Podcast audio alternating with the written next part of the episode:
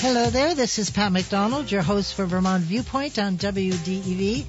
As we announced, Roger Hill, meteorologist for uh, Radio Vermont, and a uh, has a blog, Weathering Heights. Roger, welcome to my show. How are you?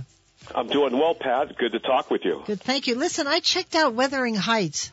What a fabulous blog. The pictures are amazing. My husband is sort of a weather follower, and so I'm sure he's going to be glued to that. That's amazing. You do oh, a great thanks job. very much. I have a lot of updated links that I need to fix. it's it's really kind of in shambles right now. But uh, the main the main stuff that I put on there is, of course, the forecast, and you can go back, um, you know, and see each forecast and how each period might have evolved, and and this and that and the other thing. So It's I appreciate the. Uh, the uh, the nod of the hat. Though. Oh, I I was I'm going to be a fan because it the pictures are just spectacular. Um, so it's a great blog. My husband has years and years of calendars with the with each day marked what the weather was. No problem here, right? yeah, there's a lot of markings, I would imagine. Yeah, exactly. we used to follow uh, uh, anyway. Sharon. Anyway, so listen, you took a group of folks from this area on a 14-day excursion to Antarctica, which I must say is not someplace until I started doing research for this show about where I would go. But how fascinating! How did this all come about? Well, this came about really. Uh, I was asked um, Milne Travel, um, uh, Scott Milne. Uh, he offered uh, a trip for folks that might want to work through Radio Vermont, and um, uh, Steve Cormier, um, of course, Corm Right. said, "Hey, Roger Hill would be the perfect one for this." And he says, "Hey, would you like to go to Antarctica?" And I said, "Sure." so that's basically how it came about. And of course, I'm interested in the climatology and uh, climate science side of, of things, uh, uh, dealing with uh, the weather up here and being a weather hazards forecaster for uh, the utilities in the state of Vermont. And so um, I'm kind of front and center, sort of in the trenches, fighting the wars that I see and whatnot. And on climate change, I, I definitely wanted to see what's going down, uh, you know, well down under, shall we say. But uh, it was an incredible trip. It was super fun. The people who signed up to go are the Vermonters who came in. Um, they're all, of course, related to Radio Vermont Group. Um, there was one or two that weren't, but uh, most of them. Um, one of them is out in Hawaii, uh, for example, who listens live stream, who visits in summer. We call him uh, Aloha Dave, and uh, we have just a, the gamut of people, you know. And uh, we had a great time, and we would pretty much uh, co-opt a uh, a dinner table, and part of the ship for the dining room there, and we'd pretty much stick together and uh, and do things and and talk about stuff, and just a wonderful time with a really excellent group of people. It's like you just don't know. None of us really knew each other, so we all know each other now, Yep. and. Uh, I guess for good or, or for good or bad. Well, I'd have to tell you, John Farnham called. He's uh, can't come on the air because he's on uh, traveling in his car, but he wanted to say he was listening. And I know we had um, oh I forget her name and I apologize. The woman from the library here in uh, Waterbury. Judy. Judy, yes, she came on and was so. I mean, she was as she was talking, she was getting all excited about the great trip she had. And I read that the Antarctica is crucial. This is a quote, and I said that's why he went. Is crucial for global warming as it has 70% of the world's fresh water and 90% of the world's ice. I mean, you must have felt you died and went to heaven. Well, I mean, so the the cruise is pretty pretty cushy, uh, but it is an expedition. Yeah. And on our cruise, um, there was another. For example, there was a Princess cruise, one of the bigger ships, and I don't believe they had any excursions, and they did zero expeditions. Oh, So uh, the, the the cruise that we went on, the Atlas Cruise Line, uh, you're pretty active and you're doing stuff every day, constantly. And when you're not out and about, you know, uh, on on the ice or on the snow, looking at penguins, or or in the zodiac, uh, looking at uh, whales and different ice configurations and this and that and the other thing. Uh, you're basically watching some of the guides, the expert uh, testimony uh, from science, from people who are involved in, you know, uh, whale biology, for example, right. or all kinds of the gamuts, you know. Uh, so it was a pretty tremendous um, experience. and I would recommend anybody to do that and go out there and see it for themselves. The other thing, of course, we were told uh, a lot of the experts we saw different kind of penguins. Um, that's what Antarctica has. They don't have polar bears, for example. so it's mainly uh, aquatic life, sea marine life, uh, or what is on land is mainly the penguins and different kinds of bird life. But uh, the the oceans are so rich with phytoplankton they produce krill, and it's like a a buffet for all of the world's whales and uh, various uh, marine, you know, aquatic wildlife, and uh, re- very very rich, extremely rich, and of course the part of Antarctica that we went to has these giant mountains, a uh, very big mountain range. Uh, huh. It's kind of an extension of the Andes Mountains, which kind of go all the way south, you know, uh, these are this is a giant mountain range, and it it basically goes south to the southern tip of South America, makes a little bit of a tectonic plate turn, kind of like toward the Falkland Islands, and then kind of cuts back, and that is what the West Antarctic Peninsula is. That West Antarctic Peninsula is um, is a basically uh, a bunch of mountains in a line that goes in the, all of the sort of the western portion of Antarctica. If you look at Antarctica, of course, it's uh, the South Pole, right? Right. But uh, the much of Antarctica is pretty boring. It's flat. You're t- on a two mile high glacier, and there's really no no features. It's just flat and desolate and super cold and super windy.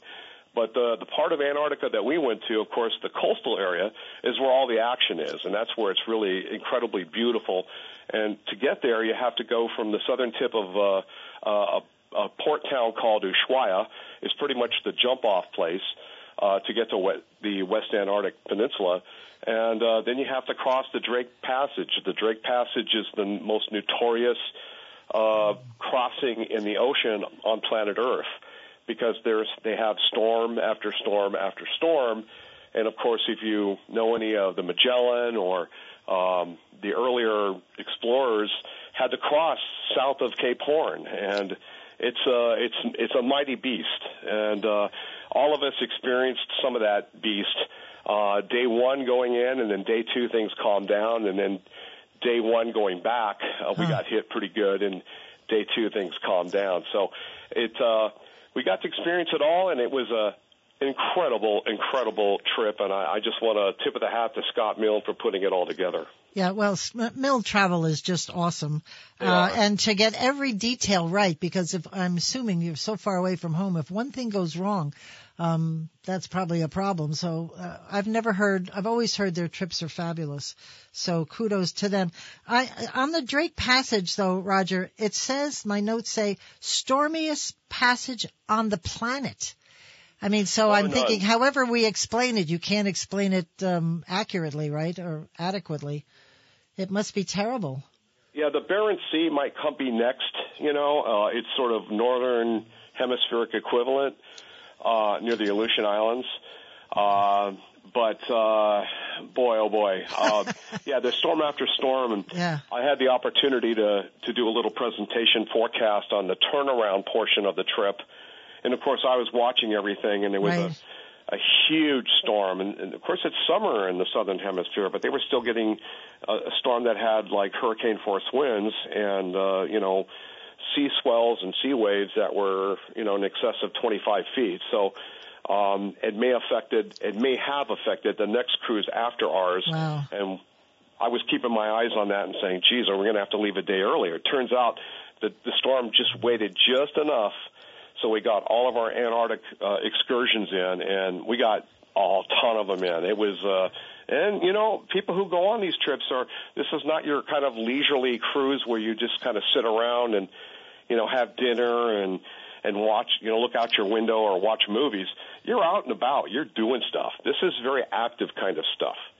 That's that's really exciting. Um, I was looking at the itinerary, and um, it just seemed every day there was something going on. And I'm glad you pronounced that Ushia. Is that how you pronounce it? Ushuaia. Thank you, because you flew from Burlington to Buenos Aires, uh, yes. and then um, got a private plane to Ushuaia, and then you and the, the ship's name is, I think, the World Navigator. Was that it correct? It is the World okay. Navigator. Um, Atlas. Uh, they they choose to do a lot of um, expeditionary kind of stuff. They go to Greenland, for example. They also do the Mediterranean and the, and the regular type Right. cruises you hear about, but um, it's the kind of ship that's small enough that can get in. Um, you know, into the deeper channels or the sh- more shallower channels, if you will. But it's still a very big cruise ship, and uh, of course, the food and the drinks I are bet. incredible. I bet. Yeah. I, uh, I, there, they had a laundry list of what's free that goes along with the uh, trip, and I won't read it, but it's like, good grief, it's everything's free. It's just fabulous. So, it really um, is. You can get room service uh, if you need it. So never opted for that, but uh, 24 hours a day, it's, it's insane. That's great. I um I saw the pictures on the website of of the um the rooms in the World Navigator and they look spectacular. Um I also found a list of things that are unique to Antarctica. Uh, besides being the fifth largest continent, but the largest mammal ever lives there, the blue whale, which I'm sure we've all heard of. But they also talked about the Aurora australis. Could you Yes, explain to us what that is? Yeah, it's the so we heard of the northern lights. Yep. The aurora borealis is around here, and on occasion we'll see that here at our latitude, but it's mostly a lot more common further up to the north of us. But uh, they, of course, they have the same thing ongoing. Whenever there's a uh, a solar flare, a coronal mass ejection, um, it causes this uh, ex- exciting excitement of the ionosphere, which then you see the uh, lit up in the in the northern lights or the southern lights. Well, they get the southern lights down there. Now, it happened to be that we're in their summer, so the dark time is really never completely 100% dark. It's uh, kind of twilight because we were, um, you know, in the most southern latitudes. I think we got down to 64 south, uh, 64.4 something, Wow. almost to the Antarctic Circle, which is like 65 and change.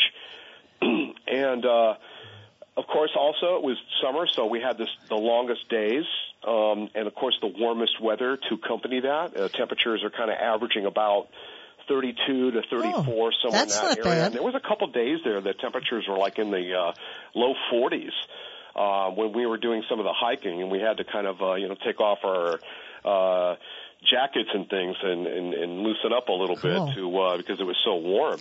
But um, at night times we're down in there was a couple nighttime temperatures I saw. Basically, they were in the 20s and maybe even the upper teens.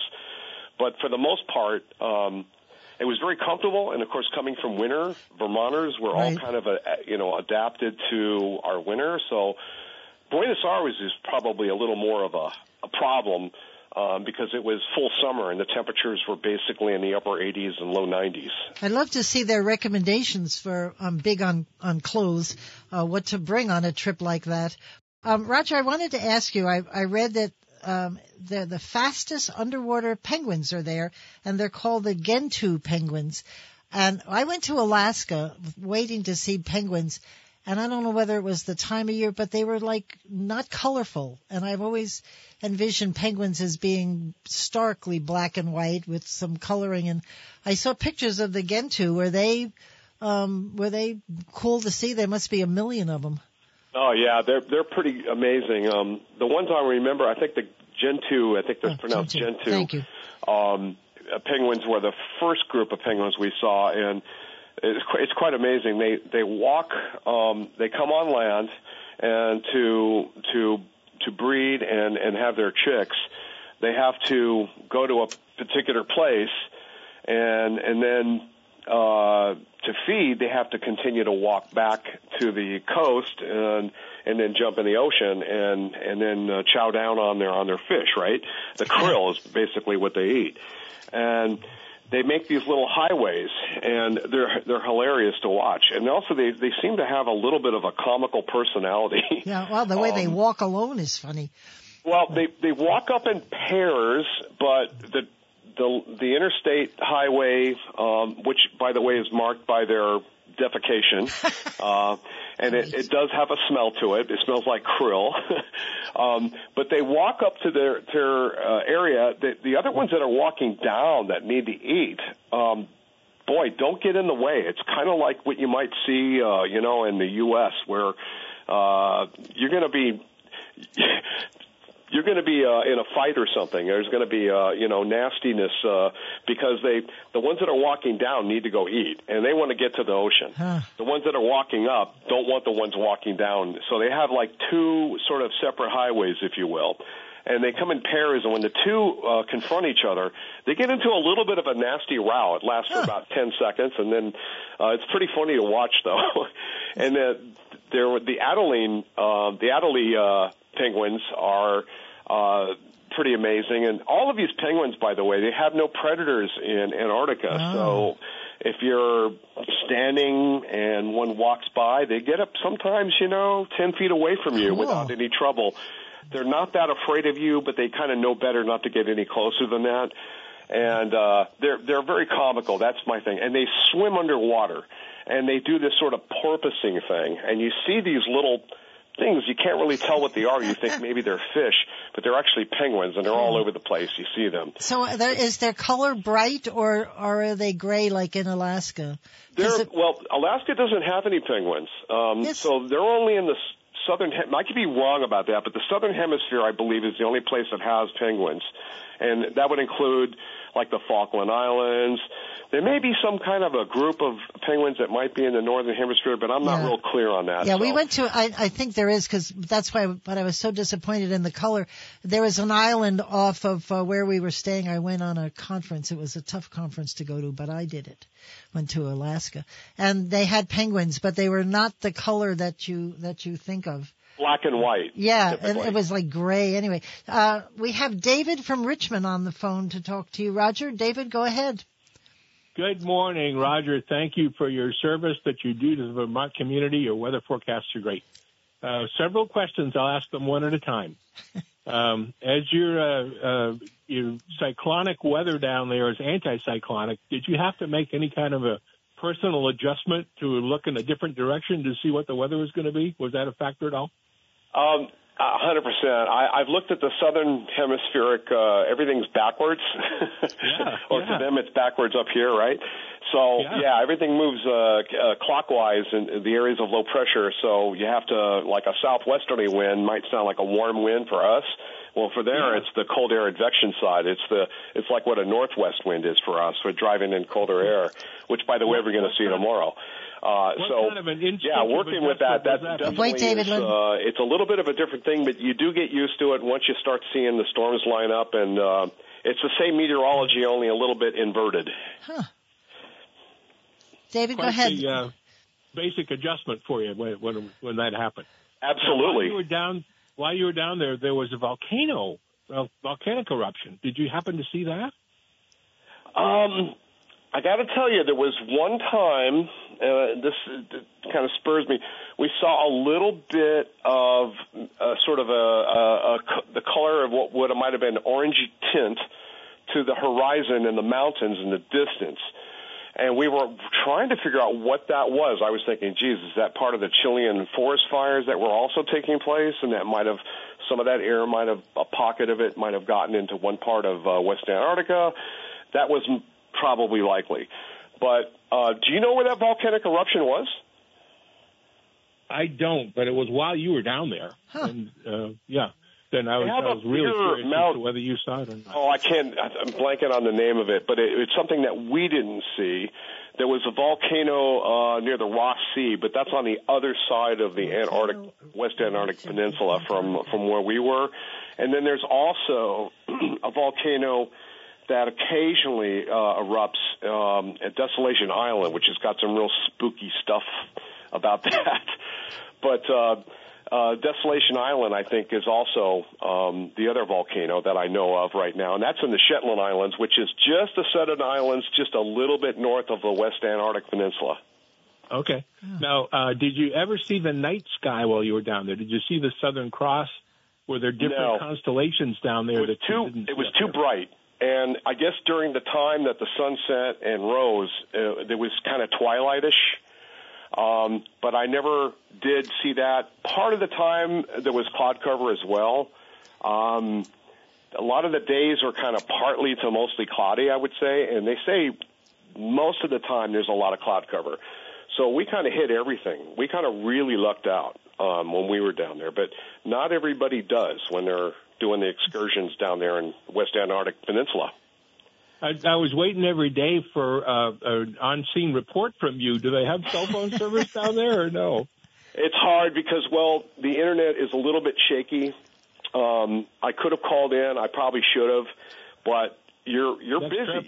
Um, you, you know, Yeah. they're announcing, you know, uh, group four, get in your dry suits and you're getting ready for sea kayaking. And, you know, there's scheduling is a little bit more difficult than you might think because you're so busy because it is a, it's pretty active. This is for active people. I mean, this Yeah. is for people who are hiking and this kind of thing. And right. the group that we went in with, uh, were generally older folks about my age, which I'm, uh, 69.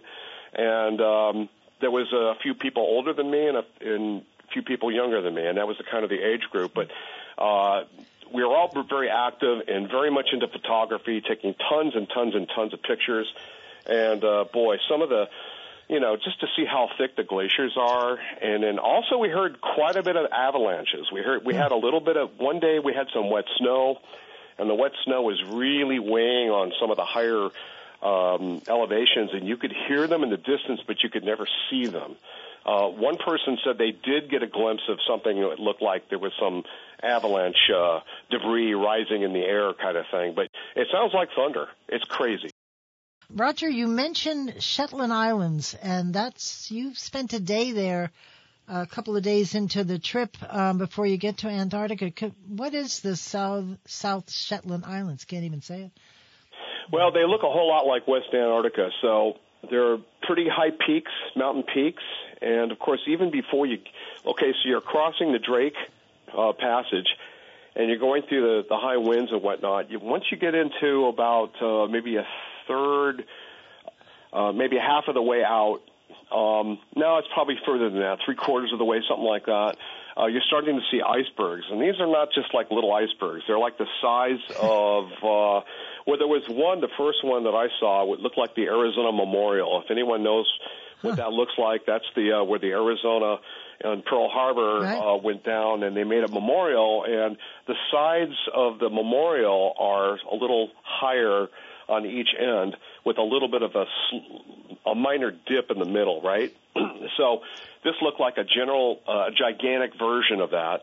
And of course, it was probably the size of Montpelier, and uh, and you're looking at these icebergs that are just unbelievable, huge, and of course they're very deep. They say you only see about the top, uh, something like one eighth or ninth or something of the you know the iceberg, and the rest of it is down below. So the ships have to navigate through this to you know. Uh, it's a, it's a very dangerous situation, and like you had mentioned earlier, there's not um, let's say there is a problem. Uh, there's, you're not going to be rescued anytime soon. There are no Huh. rescue stations anywhere close by, so it's way out there. Um, but you're seeing these icebergs, and, and uh, they get become more and more numerous. Um, but the South Shetland Islands start to show up, and that was the first place we went to. Um, I forget the name of it, but they have a, a lot of these research stations, and um, it you, it's hard to tell the difference. Let's put it this way between the islands and the adjacent West Antarctic Peninsula. They both look the same, but we went through this one of the more um, it, probably the most interesting passage was in this very narrow channel that was only about a half a mile, three quarters of a mile wide, uh, where you had, I'm going to say, three, four, five thousand foot mountains on either Wow. side of you, almost direct cliffs with giant, giant glaciers. And uh, this is amazing to see, and just the most picturesque thing. Um, I've been up into Alaska and I've seen the glaciers there, but this was way, way over the top compared to what I saw in Alaska. Yeah, I was um, very surprised to see the pictures of the mountains. When you say Antarctica to me, I see flat, just almost like a, a white desert of sorts. Correct. Uh, yeah, and, and obviously there are no people that live there, so there's no um, hotels or, or places, restaurants. It's just um, uh, scientific stations, I would think, from different countries. That's right, and most of Antarctica is like that, but the West Antarctic Huh. Peninsula is the only uh, sort of difference in that. Yeah, That's it's like right. a. Uh, there's no insects. There's no wildlife. There's nothing. There's no humans. There's an you the attraction. research station. So no there you go. insects. Yeah. That's we like that. No insects. Uh, Roger, we've got a caller, Liz from Waltham. Liz, you're on the air with Roger All right, Hill. Liz. Oh, well, good morning. Um, Roger, you just, this is Liz from Waltham, as you just said, and I and my husband Tim were one of the crew with Roger that went on this incredible adventure. And um, listening to you, Roger, this morning, it's like you're just bringing it all back and, and beautifully said and beautifully explained. And the only thing I think that I could add to this, um, this really remarkable and almost surreal adventure that we all went on, and of course it was wonderful being with Vermonters, um, was the astonishing fact that we were actually visiting a continent that we humans haven't, and I'll Huh. say as yet, exploited. And it continually amazed me that there is something on this planet that we have actually, for the most part, left alone. And Roger, you can speak more to the treaties and the agreements among the nations that have allowed it to be so. And the other, um, you did bring up this point, Roger. Um, we saw, uh, as we were traveling in the on the on our boat, another one of those ginormous boats, uh, as you kind of referenced, Roger, the Princess. And I had the um, good fortune of talking to an individual in the Buenos Aires airport when we were flying home. This individual had been on one of those ginormous um, cruise ships, and he never got to step foot on the continent Huh. all they all of those folks on that ship just were they were not allowed on land and that that too is an agreement um, that's been established when tourists go to uh, Antarctica. And what he was so taken he was over the moon with how beautiful and incredible his vacation was. But he repeatedly said to me I missed something.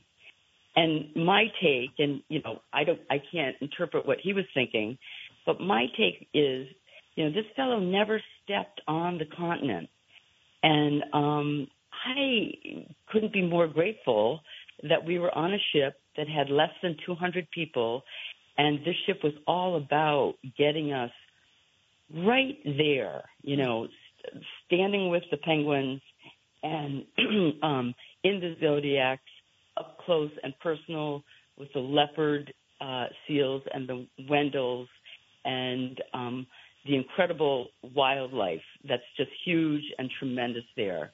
Awesome. Um, you know, it, it got to be more experiential, like being in the environment than staying right on the ship. And, oh, no uh, doubt. And you yeah. know, I, it's hard to describe. I'm trying to think of. Uh, you, you felt kind of like you were on a Jacques Cousteau kind of expedition or something Yeah. in the zodiacs, and Yeah. it. Uh, um, you know, um, those people that were on those big ships, uh, they don't do, they don't get to do that. And No. there's a, also a very super spiritual kind of nature to it. This is a a giant continent that has not been messed up by man, by humankind. Uh, unfortunately, we're messing it up with uh, climate change um, around the edges. But uh, this is this is still intact, and it's it's not messed with because it's so hard to get to, and it's so extremely wild and so extremely dangerous. So Liz mentioned that the the larger ship wasn't allowed to get off because of agreements. Um, it, they don't want footprints. They don't want d- destruction of this continent. Is that the reason, or what's the well, reason you think? For example, um, before you can even get in the zodiacs um, to go to land, they um, they vacuum. You have to go through this process of micro of uh, they call it uh, biological security. Huh. and they're very serious about. it. They got rules. You can't. Your boots are washed. They have these like uh, car wash things that you put your boot in, and it washes your boots because they don't want to contaminate uh, from South America or any other you know uh, land north of Antarctica. So you have to go through this um, this effort to not leave anything behind that could mess up, uh, you know, kill a penguin colony, for Right. example, or uh, the extreme phytoplankton of uh, the in the krill that uh, that all the whales and the, and the penguins live off of. So this is uh, uh untamed. Um, uh, it's like going back maybe 200 years, you know, kind of stuff. Uh, and you're you're you're in a in the deep ex- exploration mode, and they see to it that you're not going to mess anything up, and they have to abide by these treaties. They can only have a a fixed amount of people on Antarctica at one time. Period. Huh. What a privilege. That's the word that's coming to mind. Absolutely. That you, that you had that, um, that experience. Liz, thank you for calling. I really appreciate it. Thanks, Liz. Uh, yeah, well, it was it was beyond. I, it sounds it. Thank I, you. Thank you. Thank you, Roger. Uh, Roger, we have another caller, Michelle from Worcester. Uh, Michelle, you're on the air with Roger. That's my better half. Oh, hi, Michelle. Hello, hello. Hello. I'm uh, actually babysitting two little girls this morning, so if you hear some screaming Oh, or, we'll or shrieking, I'll have to hang up. But um, but uh, when Liz mentioned how we got personal, up close and personal in Antarctica, um, you know, with the environment, one thing she did not mention was the penguin plunge, meaning that us crazy tourists got into our bathing suits and um, the people on the ship, the people running the ship, run a um, very safe program. They let you jump in the water as long as you have a rope tied around your waist. Oh. And Roger and I did it, and it was actually fun. Well, they just had the uh, penguin penguin plunge up here in Burlington, so uh, you're you're Yeah, right in yeah. time. That's so cool. Oh, that's too cold for me. I read that there's two seasons in Antarctica, summer and winter, and there's no introduction like we have here. And in winter, it gets where's my notes? Minus twelve point eight Fahrenheit. That is really cold. Mm-hmm. So Yep. bless well, you. We didn't have we didn't have that. We had well, the water temperature was probably about 30 degrees or so, but we were in and out really quick, and then they gave us a warm a warm drink, and uh, all was good. What an experience. Thank you very much, Michelle. That's great. Okay. Roger, we cannot leave the show without talking about climate change because when we went up to Alaska, and that was quite a few years ago, they kept talking about the disappearing glaciers, the trouble the polar bears were having with no ice floats to um, to move around on. Um, what did you see when you were down there? Well, not having a base of reference, Ah. um, uh, we were told by the guides and the experts and the, the people who were uh, giving lectures and whatnot that it was changing, but uh, you know we're Yes. there for the first time, Yeah. so you're not really seeing the changes, but you're you're experiencing something that you can tell that's uh, you know in a metamorphosis and uh, the, the those penguins that um, you talked about, the ones that are most colorful, uh, they're the emperor penguins. We didn't get to see those. They were a little bit further south up sort of the chain of West Antarctica there.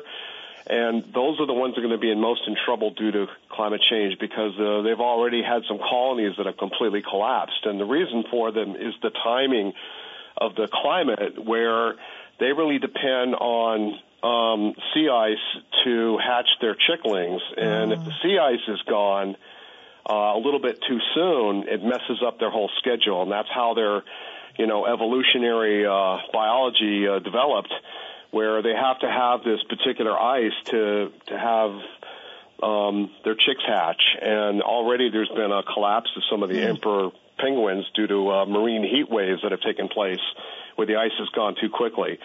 And we did hear a lot about that from some of the guides and experts. Um, they had a discussion, you know, uh, about the, the changes, and it's grim. I'm not going to sugarcoat Right. anything here. Uh, it- it's a very, very grim situation. So I was envisioning that because I know you talk to groups about climate change. Are you going to incorporate pictures and stories from this trip to um, to talk about with folks as you're as you're uh, trying to educate them on what's happening? Sure. I mean, uh, like I say, it's hard to look at pictures and see glaciers and then see ice. And Right. well, one of the things that's happening is a lot of the pack ice is uh, Right. um, is in some locations was disappearing, Huh. and the t- just by experience, maybe the temperature is being closer to 40 degrees than say 32 on one of the hikes that we took is kind of a um, a bit of the uh, you know, you're seeing part of that change in the climate. The interesting thing is that when where the temperatures are close to 32 degrees, um, you're going to have more more snow, and sometimes there's too much snow uh, where they haven't had that much snow. Um, up on the on the Arctic, uh, the Antarctic uh, ice or whatever. Uh, plateau, um, it's very dry. It's like a desert. It's like a desert. There's very little precipitation. But uh, near the coast, there's a lot of precipitation. So if you get too much wet snow, it plays with all the emperor penguin colonies mm. and, and certainly all the other penguin colonies. And then it, eventually it does affect the krill, and this is the you know the lifeblood of what the marine biology is uh, is using for food. Right. Well, I'm I'm looking forward uh, if you're going to be publishing those pictures. Um, do you have? We only have a few minutes left, Roger. Is there any stories that you'd like to share with us? Maybe some experiences you and uh, the Vermonters had that uh, you'd want to share with us? Well, just that it was a really great group. Um, I can't. I, I guess. Um, yeah, the amount of pictures everybody took, um, we were just constantly, you know, right. trying to trying to use it for memories. And it, it, this is one of those kind of trips that, and there's many like this, uh, you know, that that certainly make you feel very small because things are so big, and they grow on you as time goes on. So you experience it and you're kind of living in you know in the woods, if you will, and uh, to see the trees or whatever the saying goes, right. uh, backwards of that. Um, so as time goes on, this is kind of those memories are going to be elevated and not decrease. Right. Well, I I just can't imagine the experience, and I can hear the excitement in your voice. Um, so I know it was a great trip. Um, what I found fascinating it was that you had to look at things backwards. I had, would never have thought of such a thing. And we have a we have a call in from David from Richmond. And David, you're going to have to make this real fast because we only have a couple of minutes. Go ahead. Question, Roger. On the west slopes of the Worcester Mountains, how many days have you gone below zero this winter? None. Whoa. None. How how unusual is that? Uh, getting very unusual. Yes, very unusual, okay. and it's part of the yeah. same reason we're yeah. talking about climate change in the southern hemisphere. Yeah. Wow. Okay. Thank you. Interesting. Yep. Thank you. Quick question and great question. That's interesting. So it's everywhere. It's the world, eh? It is the world. It's uh, it's warming, and it, unfortunately, the new papers are coming out saying that it's warming uh, twice what uh, previous uh, climate science showed. So uh, it's a grim situation, and right. we got to do something about it. But I, uh, I'm going to leave it at that. Well, yeah, and, I, and I'm always talking about the size of Vermont. If we did absolutely everything we could, and I've learned a lot just listening to people like you and others about things I can do personally, but I don't think we changed the needle much. at some of the uh, bigger um, nations and and not really paying attention. So yeah that's that's kind of it's. It, we need to actually uh, individually we can do some things, but it, it really needs government action to right. really move the needle, and we're not doing it. Yeah, no, and I and I just feel because we're so tiny, even though we have so many passionate people like yourself here. Um, there's not much we can do as a state other than maybe set examples, which is a good thing. Yeah, we're on one big cruise ship though. Yeah. so you said there were a couple of hundred people on your ship. That's the size I'd like to go on. Yeah, that it, it's for expeditionary purposes, and it was almost one to one staff versus oh uh, wow, uh, you know cruisers as they call and, it. And the the people that helped you are they professional guides? They must work for the uh, cruise ship line. Uh, these are like actual research scientists oh, wow. make a deal, and so they're in their individual fields. Uh, uh, but the, the staff was uh, A plus, top notch. Well, I want to thank you for doing the research. You know how it is on the internet? I now have many ads coming on about taking a trip to Antarctica. So um, I'm sure that'll be lasting for a while. They find you somehow. But uh, what an amazing trip. I can't wait to see the pictures. Um, anything, f- uh, final words, Roger, that you want to leave folks with? No, I would just say um, travel the world if you can see it um, before it's too late. There you go. And check out Weathering Heights. It is an amazing blog uh, done by Roger, and um, I thank you for that. That I'm fascinated by it. So I'm Thanks gonna, a lot, Pat. I no, seriously, I'm. I just was like, whoa! It's how long has it been out there, and I missed it. Shame on me. So, um, well, we'll we'll hear from you soon again, and um, we're going to leave the show now. This is Pat McDonald, your host for Vermont Viewpoint on WDEV. Roger Hill, thank you so much. Um, I'm sure they all loved that you were on the ship with them. See you next. my pleasure. Oh, thank you. See you next. Oh, this coming Thursday, folks. See you this Thursday.